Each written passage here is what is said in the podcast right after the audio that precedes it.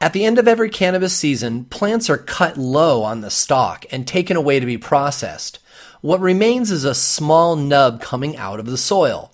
Below, in the soil, is a very much alive and active cannabis root system interacting with mycorrhiza, microbes, and nutrients. Other than being a trophy showing how thriving a plant was before it was cut down, there's not been much use for the plant's root ball in modern cannabis medicine. Until now.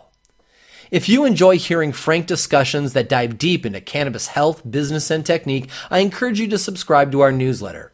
Every week, you'll receive a new podcast episode delivered right to your inbox, along with commentary on a couple of the most important news items from the week and videos, too.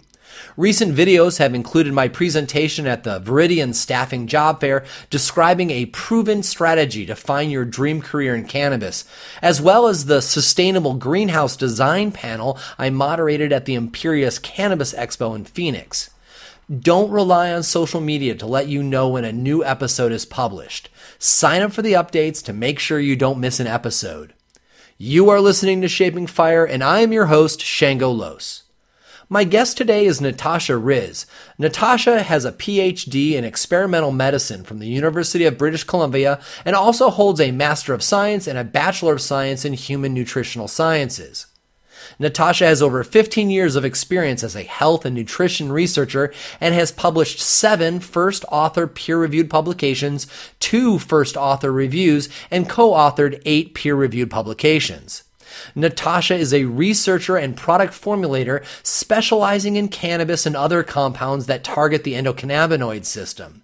Natasha is co-founder of Riz Remy Skincare and Therapeutics, where she designs topical products for pain and inflammatory conditions as well as beauty. Today we're going to talk about Natasha's new paper entitled Cannabis Roots, a traditional therapy with future potential for treating inflammation and pain, as published in the Journal of Cannabis and Cannabinoid Research and co-authored with world-renowned cannabis expert Dr. Ethan Russo and David Remillard. Welcome to the show, Natasha. Well, thank you for having me. So, your paper is so much more enjoyable to read and accessible than many others I've read in science. And, and in some parts, it feels as much like a history text as a scientific paper. What's the difference between a paper like this one and one that is simply reporting the results of an experiment?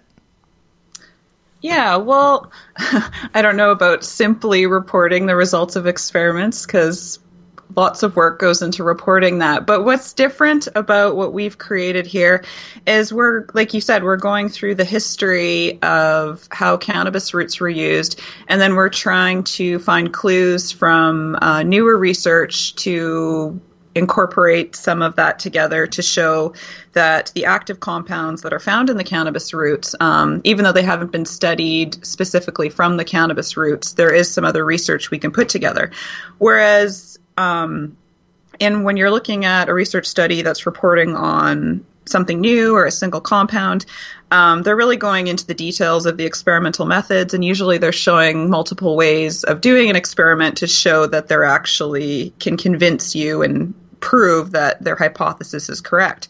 Whereas this um, may be more enjoyable to the non scientist reader because it is a nice history of how the roots were used and then does a brief summary of some of the literature showing, um, again, like how these active compounds would have been used um, for treating inflammation or pain or other different conditions.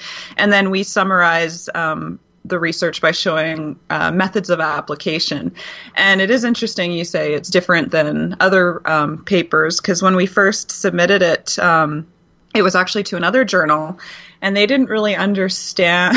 so they thought even the title that we weren't actually talking about the roots of cannabis. They thought it was like a folksy, like, oh, getting back to the roots. Oh, and right. yeah. And I had written a lot of, um, there was even more information about um, kind of forward steps of how to use the roots um, in recipes and things like that.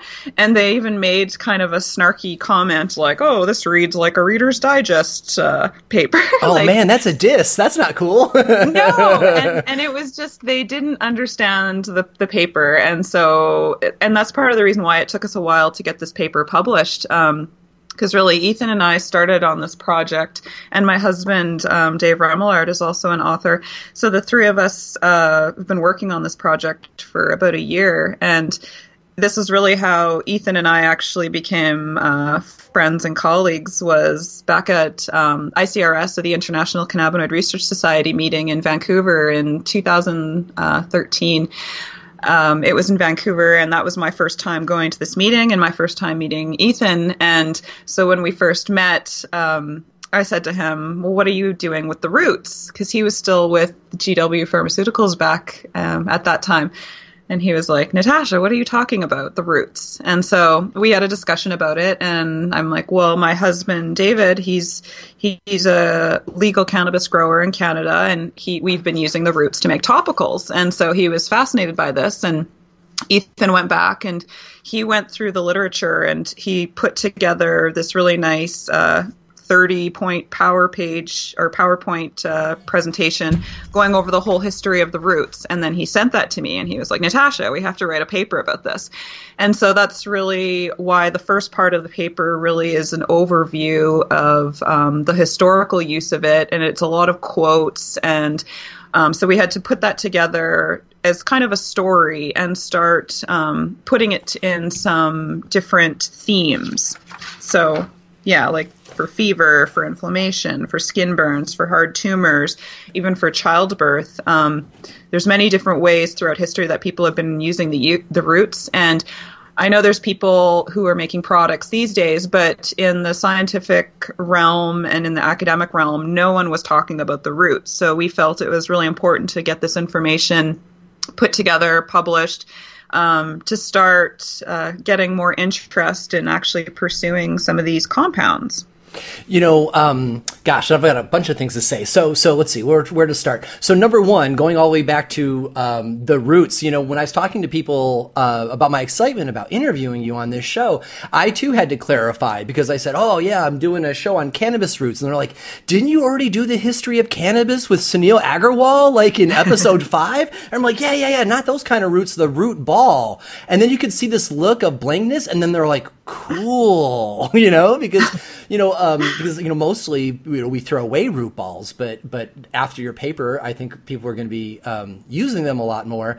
And then um, and then also uh, it's fun to hear you talk about your your meeting of Ethan because um, I got the other side of that story. He and I were at lunch, and he's all like, "Yeah, Natasha asked me about root balls," and he says I lit up, and I and he's all like, "I knew right away that we'd be friends," you know, because he he's you know had an interest in root balls too, but had never really actually had a chance to dig into it. So right on. So you know, since you're reaching back so far into ancient medicine for a lot of these texts, um, were there some ailments that were, you know, enshrouded by outdated language that you had to do secondary research just to figure out what they were saying they were using the, the root ball to cure?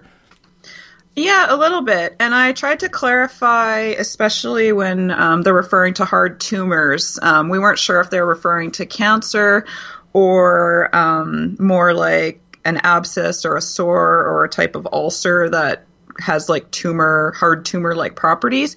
Um, so we were pretty careful in how we interpreted those um, interpretations of how they, they were using the roots.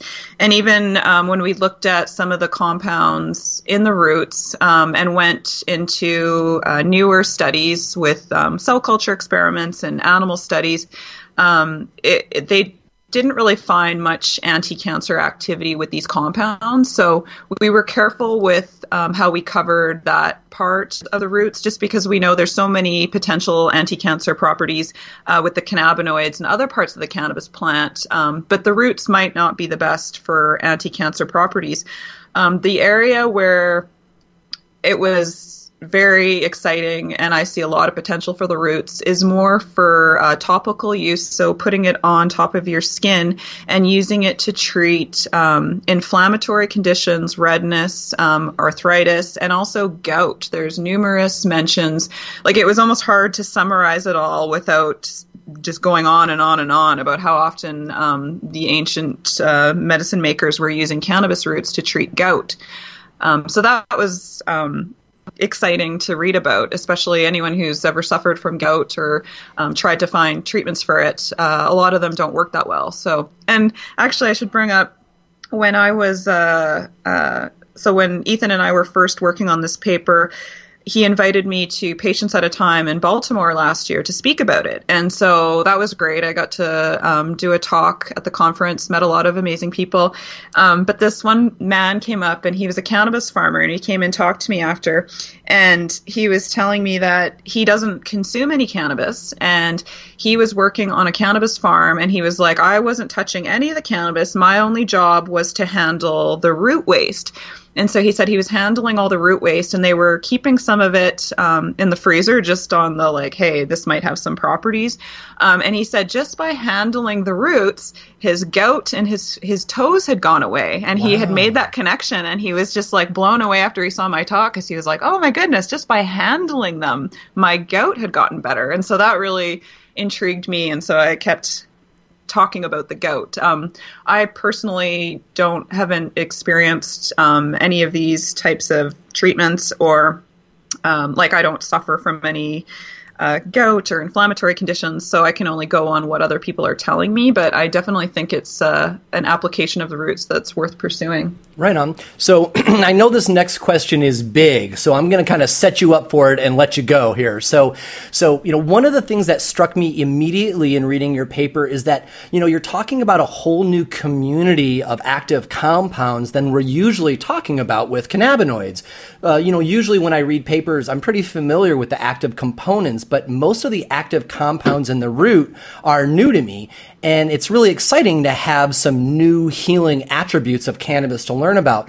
So before we get into the historical healing applications for the compounds after the break, before the break, would you review that just the names of the active compounds from the abstract of the paper to kind of familiarize us with their names so that when we start talking about their applications, um, folks are a little familiar with what they are?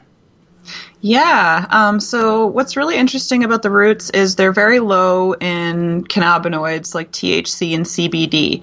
Um, what they contain is other compounds. So one of the main compounds we talked a lot about in the paper is called friedelin. Um, so this is found in the roots at about it as reported um, from older studies at 12.8 milligrams per kilogram, and then there's another compound called epifriedelin epifriedelanol, and that's about 21 uh, milligrams per kilogram. So these two compounds are triterpenoids, and um, they've been isolated from other plants. Um, they're found in many other plants as well as cannabis, and so they've been isolated from cannabis and characterized, but no one has specifically um, studied them from cannabis. Mm. But they've taken them from other plants and done some preliminary animal experiments and shown that they have really potent anti inflammatory activity, um, anti pain. Um, anti redness, they can help prevent um, the influx of inflammatory cells. And so those compounds are most likely the active compounds that are providing a lot of the anti inflammatory activity. Um, there's also some interesting alkaloids that are in the roots called cannabisativine. And this compound has been isolated um, from cannabis root, but there's no research on it. So we don't actually know what this compound does. And then um, another thing that was interesting is there was one report of a group uh, isolating carvone, which is uh, monoterpene. It has it's the major uh, monoterpene found in spearmint. So when you smell that spearmint minty scent, that's pretty much carvone you're smelling. Um, and so they found that the root had this distinguished smell, is what they said. And then they went to further analyze it and found that it was carvone. And um, carvone's interesting because it's being studied also as an anti-inflammatory, anti-pain compound, especially with regards to like spearmint essential oil. There's a clinical trial where they're studying it uh, topically, like putting it on your skin for treating um, osteoarthritis. So we can take some of these compounds and then start put that the story together and realize like, oh, all these compounds are playing a role. And who knows, some of these old concoctions may have well had some let's say contamination or whatever cannabinoids from other parts of the plant. So realistically, I think um, whole plant uh, formulas that include parts of the roots and the cannabinoids will work best. Um, but I think these compounds in the roots have a lot of potential to also play a role um, with helping with a variety of uh, medicinal applications, including redness, inflammation, and pain. Right on. Before we go to break, one last question. You know, uh, these these new active compounds that we're learning about. I mean, they're not new to science, but they're new to a lot of us uh, cannabis medicine folk. Um, you know, we're, we're, we're suggesting that they are something other than than cannabinoids because we're talking about them and cannabinoids. Um, you know, why would you say scientifically that they're not considered cannabinoids? Like definitionally, why are they not cannabinoids? Well, a cannabinoid is a unique compound that's like THC, CBD. Like there's this, it's a class of structurally like unique compounds, and so these are just different completely different compounds. So they're just. I, I want to clarify too. A lot of people are really confused about cannabinoids being found in other plants. Um, I saw some people talking about it on Facebook today and arguing about it um, and using one of Ethan's paper to justify their point, but they were actually arguing the wrong thing. So when we say cannabinoids, these compounds are specific to the cannabis plant, and that's like THC and CBD, and there's many other cannabinoids. But there's compounds that in other plants that act like cannabinoids and can work through the endocannabinoid system in our body. Um, but people are saying, oh, there's cannabinoids in other plants, but there aren't. So anyway, cannabinoids are a unique um, family of compounds that are unique to the cannabis plant, but they're not found in large amounts in the roots. Thank you. That's that's the answer I was looking for, and you took it even farther along that path. You know, we had um, Dr. Russo on the show talking about how. Um, you know, his nutrition paper, right? Uh, nutrition mm-hmm. to support the endocannabinoid system. And a lot of people took that paper as you were describing that, oh, look, there's cannabinoids and all these other things. Like, well, they're not really cannabinoids in these other plants. They're just other nutritional plants that support your endocannabinoid system. So yeah, take your cannabinoids, but also take this other nutrition. And I think that's a good delineation you make. Yeah, and like especially with uh, beta caryophyllene comes up a lot because, and there's a paper that kind of is at fault here the way the title is. It's like, oh, here's a, it, they call it a cannabinoid, but beta caryophyllene works through the CB2 receptor and it works through our endocannabinoid system and can boost cannabinoids, but it is not a cannabinoid. Right, you know, just making it all very, very clear. yeah. Yeah. So yeah. we're so let's go ahead and take our first short break and be right back. When we get back, we're going to be talking about um, the actual health benefits of using the root ball system. You're listening to Shaping Fire, and my guest today is cannabis cannabis health researcher Natasha Ryz. We humans are attracted to plants because they offer us relief and are a whole lot of fun. Sometimes, though, the best parts are buried inside the plant and we need to use specialty extraction technology. When it comes to cannabis, it is extraordinarily important to extract its precious oils without changing them in the process. We want to preserve the properties of the cannabinoids, terpenes, and other constituents that all work together. Since 1994, Eden Labs has been developing extraction technology and processes to do just that. Eden Labs was founded by a cannabis loving engineer during the early days of medical marijuana in California, and the expanded Eden team has been designing and building industry leading solutions for cannabis extraction ever since. Eden Lab's flagship product is the newly improved high flow CO2 extractor. As other extraction companies enter the market, it is the high flow from Eden Labs that everyone chases and tries to compare themselves with. Not only that, but the improved automation software allows data to be collected, stored, and studied. Eden Labs can outfit your whole lab. Eden's Cold Finger ethanol extractor creates astonishing whole plant extracts working alone or in tandem with an initial stream distilling step to isolate monoterpenes before extracting the rest of the botanical constituents.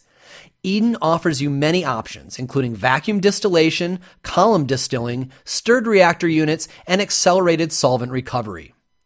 When you partner with Eden Labs, your lab team is enrolled into the Eden Labs training program to boost their understanding of Eden's best practices to ensure that your outputs are exactly what you require for your application, whether it be dab oil, oil for pen cartridges, or edibles. When you work with Eden, you're not just buying the tech, you are buying dedicated customer support to help you attain your business goals too. You can hear Eden's CEO, AC Braddock, talk about the company's values during Shaping Fire episode 19 that was all about CO2 extraction. So many of the new companies in the market just smell opportunity, slap an extractor together, and hire a marketing company. Eden Labs has been listening to feedback from extractors and consumers for about 25 years now. They care about both you and your consumer. Partner with Eden Labs to extract astonishing cannabis oils and terpenes that you will be proud of. Go to shapingfire.com forward slash Eden to find out more. Now that the health benefits of terpenes have become well known in the cannabis industry, people everywhere are looking for the purest terpenes without adulterants.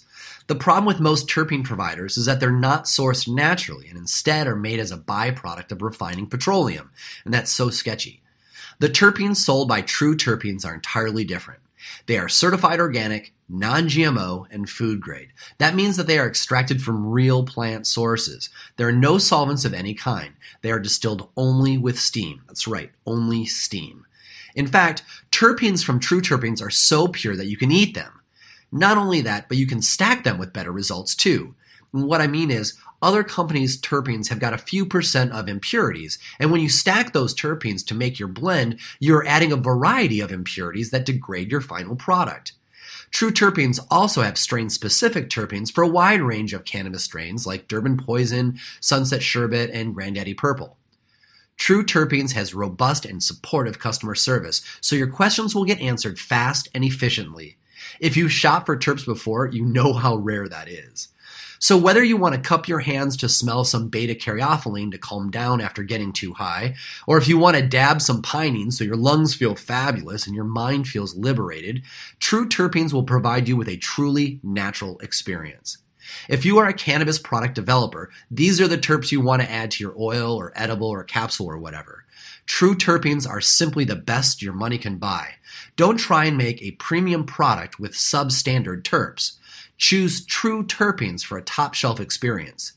Go to shapingfire.com forward slash true terpenes to find out more or click on the link in this week's newsletter. Welcome back. You are listening to Shaping Fire. I'm your host, Shango Los, and our guest this week is cannabis health researcher Natasha Ryz.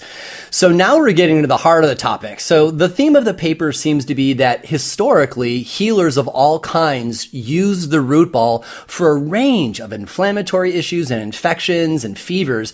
There are so many different active ingredients and applications that I actually found it hard to create, you know, like a cogent path of questions for you. How do you prefer to talk about the medical applications in a way that people can make sense of it? Yeah. Um, so I the parts that I really like to focus on are the topical applications. So putting it on your skin. Um, there's hints at various ways of using the cannabis root, including oral, even um, as a suppository, like intrarectally to help with infection. Um, but when throughout history anyway, when people are using the root um, orally or intrarectally, it seems to be more for a specific purpose. So, like a medical purpose, not necessarily like something you'd want to do every day. Whereas the topical applications, like on the skin, seem like something that you could use consistently. So, when uh, patients are, or throughout history, when people were taking it as an oral drink, it was more for um, during childbirth when they were having issues with um, like they couldn't stop bleeding. And so there's historical accounts in China of using um, the root concoction as an oral uh, supplement to help with bleeding during uh, childbirth. Um, whereas there's a richer history and many more accounts of cannabis root um, and water extractions being used on the skin. And even um, I should bring up like if anyone's working with cannabis roots, you want to be really careful of where you're sourcing the material from because cannabis is really good at phytoremediation, meaning it can suck up um, bad things from the ground. Um, and cannabis is really good at sucking up uh, iron and heavy minerals that can uh, accumulate and could be dangerous if you're using it um, for medicine. So it might be better to use roots that are grown um, through hydroponics or at least in soil that you know doesn't have a mineral contamination or a heavy metal contamination. Um, so just keep that in mind. So that might also be part of the reason why um, taking the root in orally might be you might have to be a little careful about it. Um, whereas putting it on your skin, it just seems there's such a rich history of using it that way, especially for, as I mentioned several times, gout, arthritis, and joint pain. Um, but the other thing that also came up throughout the historical uh, accounts of all the hemp root use was water extraction. So we know that cannabinoids are fat soluble compounds. And so most of the time when we do extractions with cannabis flowers or other parts of the plants, we're using um, fats or alcohol or things to extract these fat compounds. Um, the thing that was really interesting about the roots is throughout history, it's very clear that they're using boiling water or um, some kind of heated type water extraction. Um, and so I'll go a little bit over of the different ways they're using it. One is they're drying the root and using it as a powder. Um, and so there's accounts of just using that powder as like remixing it with water and using it um, on like a cut or as a poultice. Um, and then there's other accounts of taking the root and shredding it. Um, that might be a bit difficult because the roots are pretty hard. Um, and then there's other accounts where they're taking the root, cooking it in boiling water, and then using that water extraction um, either to soak uh, like other things in and then put that topically, like as a compress, or they're um, taking let me see the roots they're oh sorry they're also even taking that water extraction and like boiling it down to making almost like uh like a paste or a, a sap.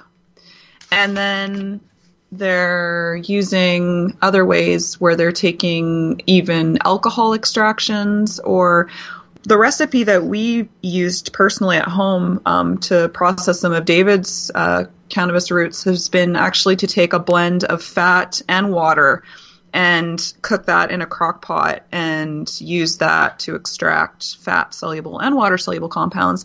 And then what you do after that is you put it in the freezer and then you um, freeze off the water and then you can separate the fat and the water compounds and then do separate things with that. Um, so yeah, there's a lot of different things about the roots that are different than the way most people are processing um, the cannabis plant. And so the main thing is the water extraction and the other thing is that people are mostly using it topically versus, you know, smoking it or eating it. Um, sure, that makes sense. And and during the third set, we're going to talk a little bit more in detail about how to make those. But for the moment, I want to hit on, um, you know, I think that it's interesting that that there are all of these different procedures uh, for getting the uh, the compounds in touch with the human body. Um, but it, it's interesting that there was so much experimentation, all these different ways to essentially just get the Friedelin and Carvone and other um, active compounds just to touch the body, right? I mean, whether it's by bo- boiling or or or cutting it up or making a poultice, it's just like these are these are different methods to essentially do the same thing, which is get those essential active compounds against the skin or in lesser cases into the body through a drink, right? Yeah. Mm-hmm. Exactly. Yeah. So so different different you know healers would use different techniques based on you know what their personal beliefs were or what was what was available to them. Um, one of the things that I find interesting about the um, uh, this approach too is, you know, you've talked about a wide range of ailments that it helps with, you know, gout, arthritis, joint pain, hemorrhaging from um, um, after pregnancy, fever. I mean, this is a this is a pretty wide range, and normally when we're talking about cannabinoid medicine, we're like, oh, it's because it supports the endocannabinoid system, which is the body's master regulator and balances so many systems that that you know it all helps the ECS and then the ECS takes care of rebalancing everything and then you get all this relief. But that's not what we're talking about this time. And so what's different with this, from what it sounds like, is that we're actually trying to get these particular active compounds for what they uniquely do to our body's system themselves. So the carvone is doing one thing and the friedelin is doing one thing instead of how we normally think about cannabinoid medicine, which is, oh, it all turns on or off something in the ECS. Yeah, and I mean these the ECS is so like it's everywhere on our bodies. So I'm I would be surprised if these compounds weren't somehow targeting um, the endocannabinoid system.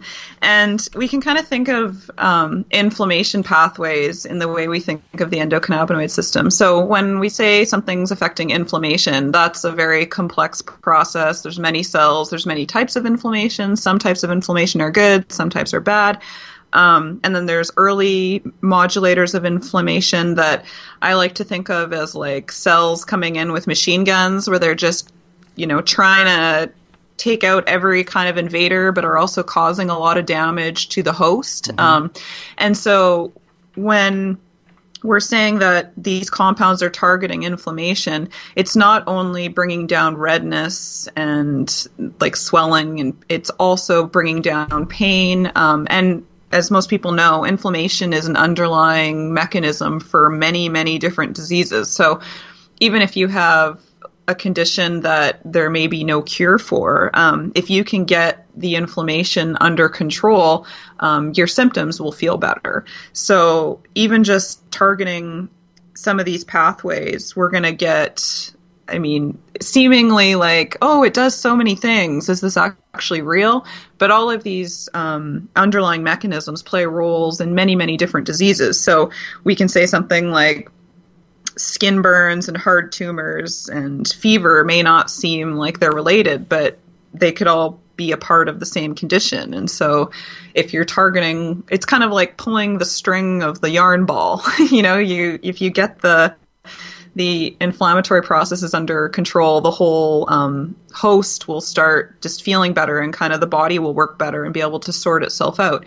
Even if we look at something like modulating stress, like so I work a lot with patients with um, inflammatory bowel diseases, so Crohn's and colitis, and these are gastrointestinal conditions um, that inflammation and pain play play a big role. Um, but stress and psychological um, just how you're feeling about your body plays a huge role in the disease. And when patients are in a state of stress and anxiety, their body doesn't work as well, and so it can't work as good.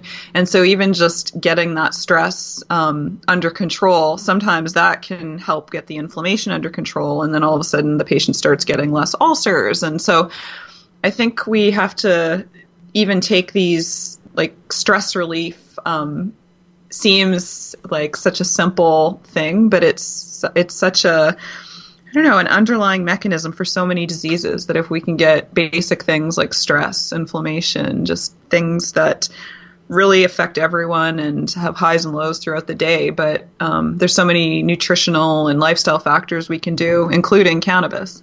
Right on. That makes a lot of sense. You know, so often when working with a cannabis patient, we find out that, yeah, the cannabis helped them, but actually once they started sleeping properly, uh, they started getting better just because they were getting proper sleep. You know, it's, we got to take care of these basic systems you know, one of the things I like about how your paper is laid out is that, you know, at the beginning you go through a, a, a, an explanation of, you know, that gives context and the different active compounds we're working with, but then you go section by section on um, the different ailments that you can get relief from. And before we move on, I want to make sure that we hit a couple that we haven't hit so far because you know we've we've talked about you know infection and fever and gout, but but um, let's and and postpartum uh, hemorrhaging. But let's talk um, about um, uh, a sexually transmitted disease. Why don't you hit on that? Yeah. So this again, we kind of hesitated to put this one in because there was one quote to it, but it was interesting, and I have the paper here, so I mean, I'll read it a little bit. But so there was one report of cannabis root being used to help um, with gonorrhea. So in the 17th century, a German-born botanist. Um, employed by the Dutch East Indian Company. I think it's interesting to get some context of who these people were. Um, so anyway, he the quote says that um, the Moors took the root of the male or the flower bearing plant and they used it to feed and who the, those who were held fast, unclean, but with gonorrhea. I mean, these quotes, the wording's a little awkward. The old English is really a mess. Yeah. yeah, it is. And so sometimes you're always like, is that what they meant? So basically, we took that from this account. They were eating cannabis root to help with gonorrhea, but it's really unclear from this account how it was prepared. Um, so yeah, we just had it in there as a quote saying this because I, I feel like um, when we make and Ethan was really um, a good uh, mentor for putting this paper together because he was saying even these accounts that may you know have a little comment about it's our responsibility to put it together. So if someone does decide to research that further it's like hey that it, there was an account of that and someone was using that. And as we know with the cannabis plant it does so many different things that sometimes there's this condition that's seemingly out there that you're like, oh, does it do that? And then you find out that it actually can help with that condition. So yeah, it was an interesting quote that came up, so we decided to include it. Well, I think that this paper really does open a lot of doors, right? Because it's not like this is the final word on any of this. What you're really doing is opening a door to new directions in research by giving, you know, a historical survey of how, you know, older cultures have used the root ball for, for a wide range of things. And I, I think that's one of the great things about the paper. Uh, another one I want to hit on is uh, the GI tract, because, you know, we all know that um, cannabis is is used by uh, um, anti-emetic, um, you know, to stop people from vomiting. Um, but also, you're you're suggesting the the roots can be used as a you know essentially a, a tummy to- a tummy tonic that would help a whole range of ailments. Yeah, and it's interesting because the accounts with um, the root balm in in or sorry the root ball in reference to um, gastrointestinal activity is actually being used to induce vomiting. Um, so yeah, I'll read a little bit. Um, the cannabis roots have been used to protect against vomiting, um, but also to induce vomiting. So um, in Chile, hemp roots have been used as a purgative, um, and so the way they were using it, they were mixing it pulverized with wine and recommending it for weaknesses and pains of the stomach. Um, and so that's really interesting to me again because I know more about um, how THC and CBD, the cannabinoids, can affect uh, the gut and play a big role, especially in inflammation and in helping with nausea and vomiting. Although we also know that um, there's a condition called cannabinoid hyperemesis syndrome where some people respond badly to high amounts of cannabis and it actually can induce vomiting. Um, so yeah, I think this whole system and the way cannabis can interact with our gastrointestinal system, um, it's bimodule. So it can induce things and it can also suppress things, and it's all dose dependent and also dependent on the person's constitution. So, yeah, I think it, there's more research that's needed to be done. Um, but yeah, it's interesting that the roots also seem to have some gastrointestinal activity also. I like that word you just used, bimodule. That's a new one on me. Thank you for that. so, um, so one of the things that that uh, is curious is that you know the the survey of the research talks about mostly about you know old school healers, um, but then you know the, the the last section of the paper really focuses on Friedelin, and and it's kind of like uh, once removed, right? Because people have not been doing organized studies on root balls in modern time, but Friedelin, which is in the root ball, there has been research. Um, uh, taking place. And so, um, under under that flag, would you talk a little bit about um, uh, uh, how Friedelin impacts both cardiac activity and estrogenic activity? Sure. Um, so yeah, with um, estrogenic activity, this is still an area that more research is needed. But because there were the mentions of cannabis root uh, being used orally during pregnant or sorry during um, to help with childbirth and, and bleeding. We were trying to figure out some rationale why that would be. And so we found a little bit of evidence that um, may have some estrogenic activity um, when it's been isolated from other plants. And this one plant that's really rich in friedelin, um, sorry while I butcher the name, um, Cissus quadrangulus. I'm not actually sure what this plant is, but it's an edible plant found in hotter parts of India and um, West Africa. And this plant is documented in Ayurveda um, for its medicinal use in gout, syphilis, um, venereal disease, and also as an aphrodisiac.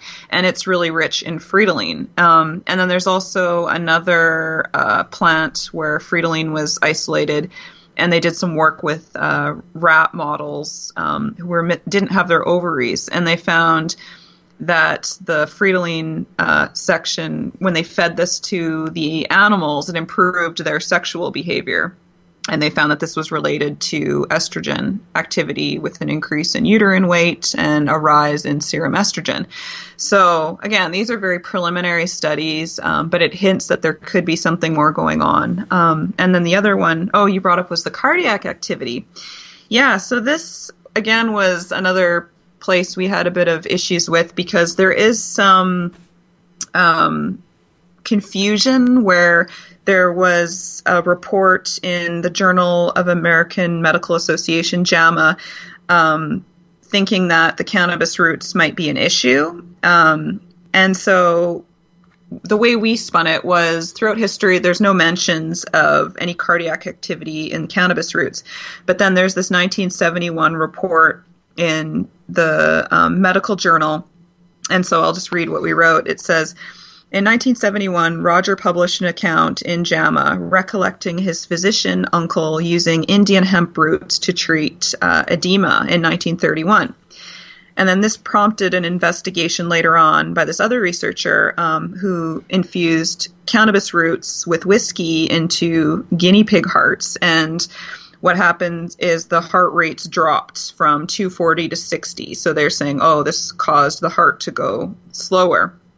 And so they were kind of concerned about this. And then, but the issue is that we think, or Ethan thought anyway, that Roger may, this um, account from 1971, he may have mistaken the cannabis root for Indian hemp, um, which is another plant because it, this other plant does have some heart uh, related issues. And so, anyway, the long story short, um, we concluded that this report was likely untrue, um, and there actually is no actual toxicity of cannabis roots. Um, and then again, this short, sort of confusion is avoidable by using proper Latin names. Um, so, again, this stuff needs to be clarified and more research needs to be done, um, and even making sure that there are no dangers. But throughout history, in the quotes, we didn't come across any mentions of cannabis and heart issues. So it's so exciting though, right? Because like it's almost like we're finding another cannabis plant. Like we love cannabis, we love all the oils that we can get out of the trichomes and, and we're just beginning the research on that. And then all of a sudden now we're talking about root balls with an entire different set of active compounds. And it's like, oh wow, look, there's, you know what, there's nine different sections in the paper. And it's like, wow, there's, there's tons of room for research in each of the nine sec, uh, in each of the nine sections. It just opens it up. So, so this is a call out to all you citizen scientists out there to uh, to to get on it. Um, after the break, we're going to talk about um, how to do some of these preparations with as much of instruction as we can pull out of Natasha. So uh, stay with us. We're going to take a short break and be right back. You're listening to Shaping Fire, and my guest today is cannabis health researcher Natasha Ryz. If you grow cannabis with sunshine, you can often feel limited by the seasonal cycle. You want to grow sustainably and save money, so you use as little electricity as possible. But if you haven't studied or implemented light deprivation techniques into your greenhouse, you're leaving a lot of money on the table. By incorporating light deprivation solutions into your greenhouse, you can often add two or three additional growing cycles to your year. When you pencil out the financial benefit of those additional cycles, you'll realize why commercial scale light deprivation technology is remaking the cannabis industry. What used to be done by pulling tarps over hoop houses has been scaled up over the last few years in such a way that it's become mechanized, easy, and affordable to even small scale commercial cannabis operations. Forever Flowering Greenhouses is the industry leader in light deprivation, greenhouse design, and operation for the commercial cannabis industry. Their team of greenhouse experts have been in the fields of Northern California for decades, and they're now building greenhouses for commercial cannabis companies across the country. If you are new to light dep and growing in greenhouses, I encourage you to go back to Shaping Fire episode 13 with guest Eric Branstad of Forever Flowering. I talk with Eric about the importance of intelligent greenhouse management as well as the huge financial benefit of incorporating light dep techniques. There are so many aspects of utilizing a greenhouse that can go wrong. From temperature and airflow to light dep and workflow, Forever Flowering will help you produce crop after crop of well cared for flowers. They can help you retrofit your existing greenhouse with light dep and other modern systems at a level that fits your budget. If you're just starting out, Forever Flowering can help you plan and build your new greenhouse so that you get started on the right foot. The cannabis business has enough risks without trying to go it alone with your greenhouse. Contact Forever Flowering Greenhouses to partner with folks who have an indisputable reputation as knowledgeable and easy to work with. Go to shapingfire.com forward slash FFG to find out more. If you like podcasts like Shaping Fire, chances are that you'll like audiobooks too. Just like with podcasts, audiobooks speak to you, tell you stories, and teach you stuff. Here's the thing.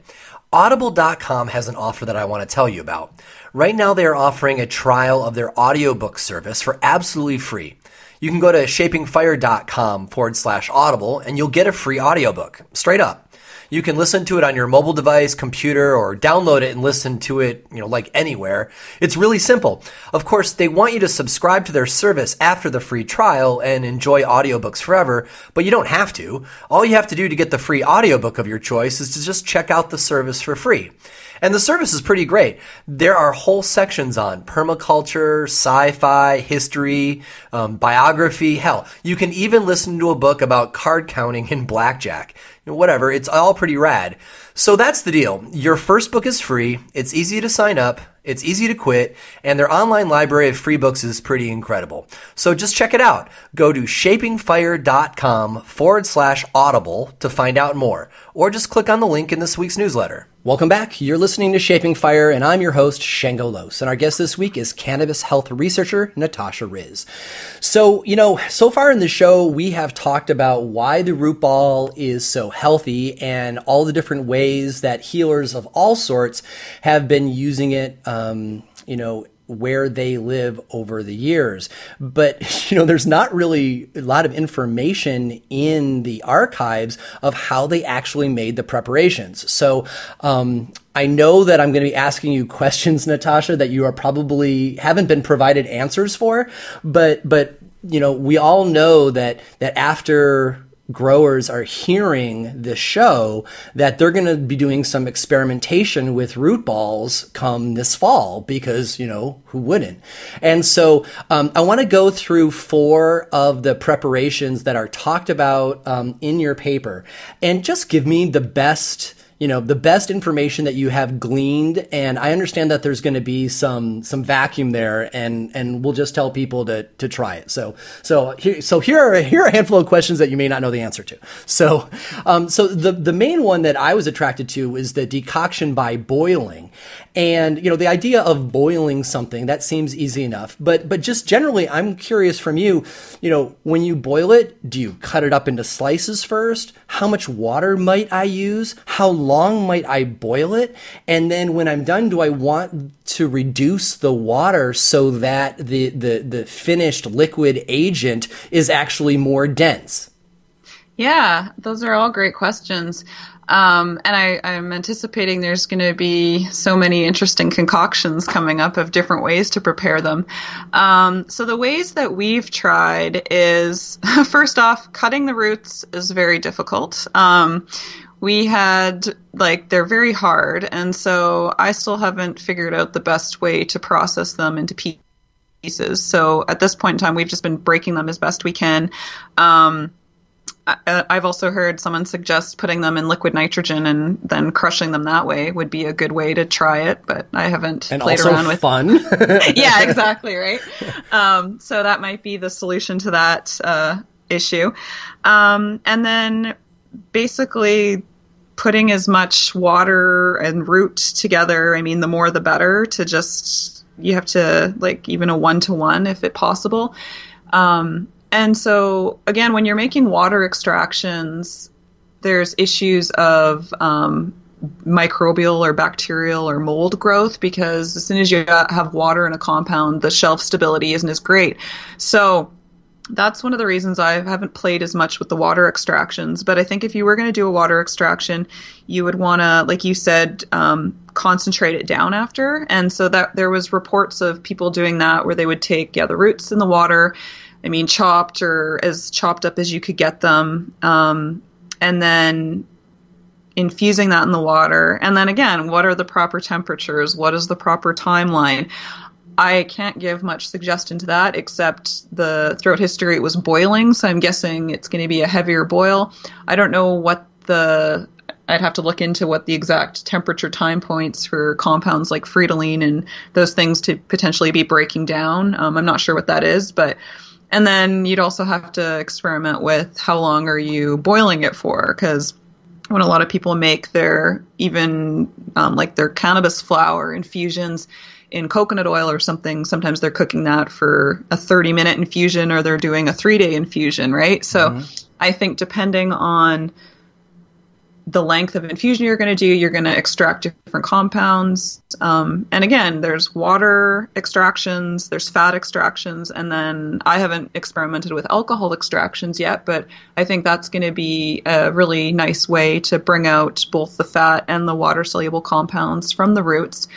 Um, and then, yeah, I think once you get either your root powder or your root extract or the water or the fat e- extraction, or you're boiling that down after you've done the water extraction to get really like a gum tar resin, um, then I think that will be your your compound that you're then going to have to incorporate into other bases. So like your base cream, for instance, and like when working with cannabinoids, um, there's many different things you have to consider when you're putting making topicals, and a big one is um, absorption. So with the fat soluble cannabinoids, a lot of them stay in the surface of the skin, and that's why a lot of people like them is because they don't go systemically. But there's also um, permeation enhancers and compounds you can add to your blends that can help boost absorption and maybe get some of these compounds um, into your body and systemically. So, of course, when you're making these hemp or the cannabis root um,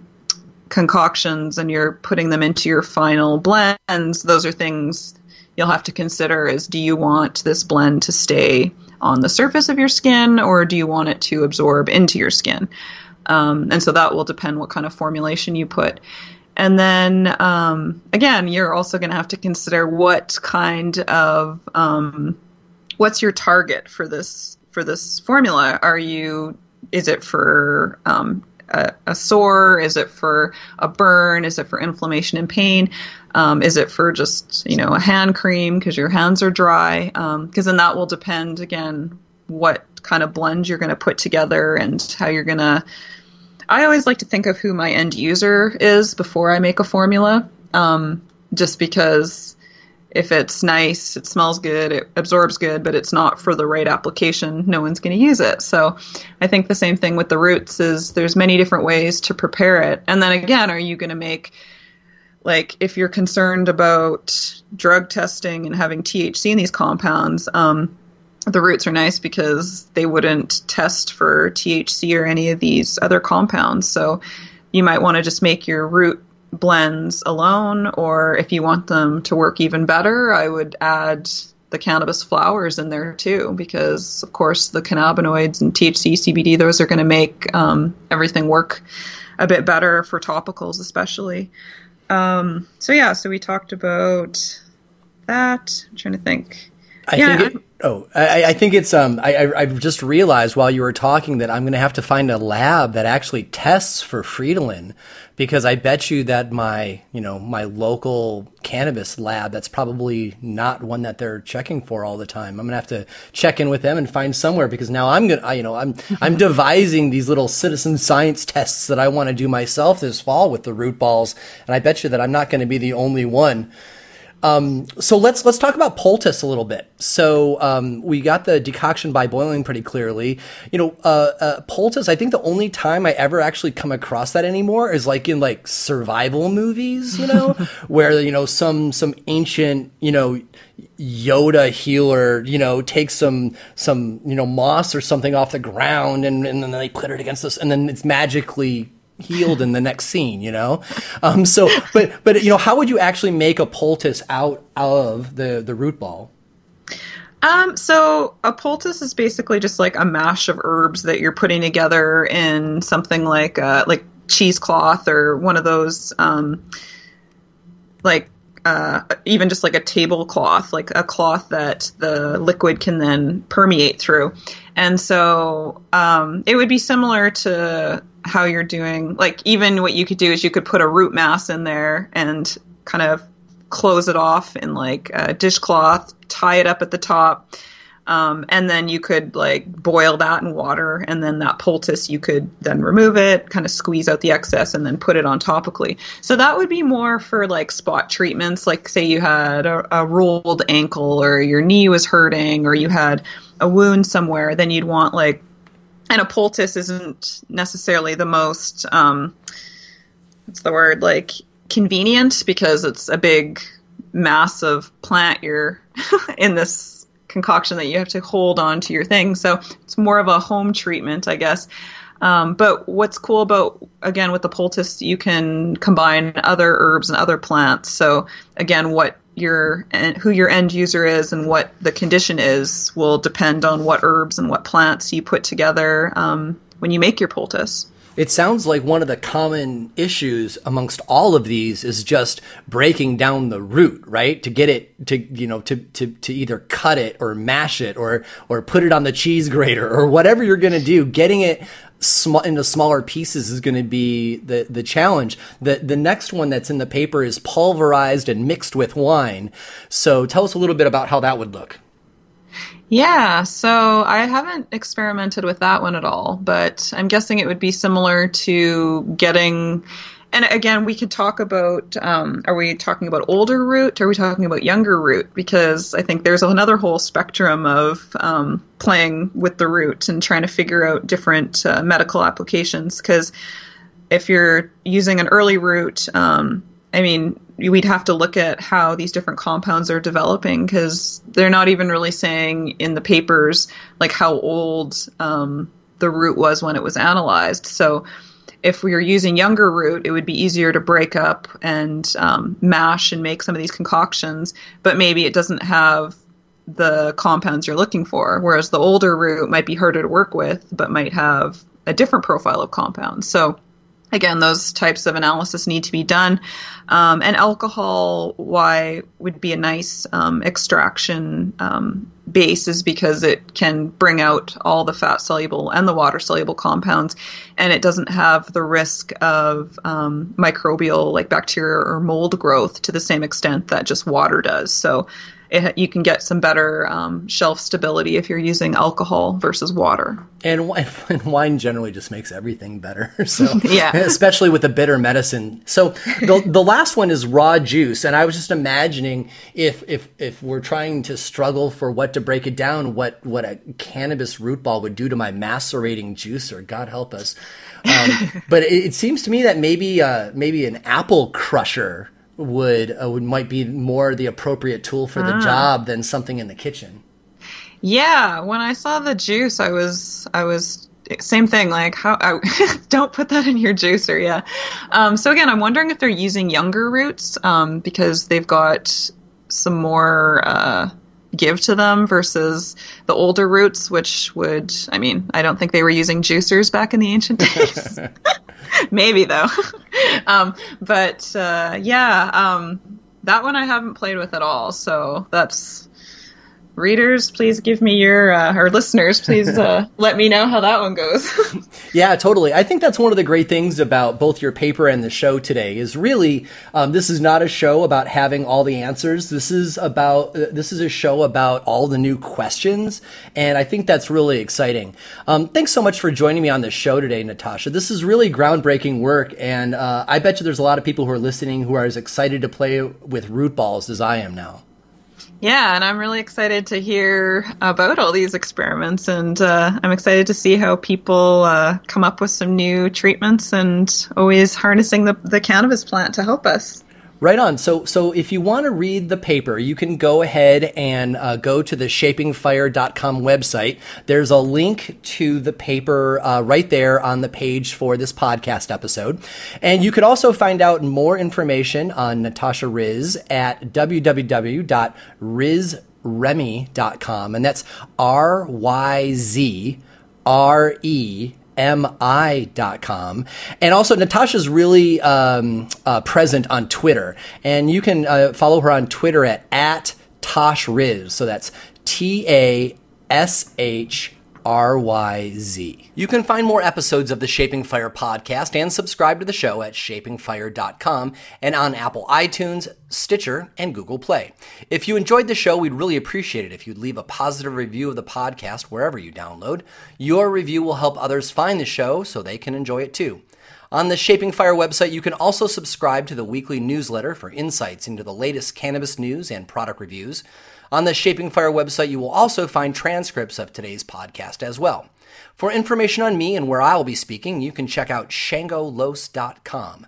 Does your company want to reach our national audience of cannabis enthusiasts? Email hotspot at shapingfire.com to find out how. Thanks for listening to Shaping Fire. I've been your host, Shango Los.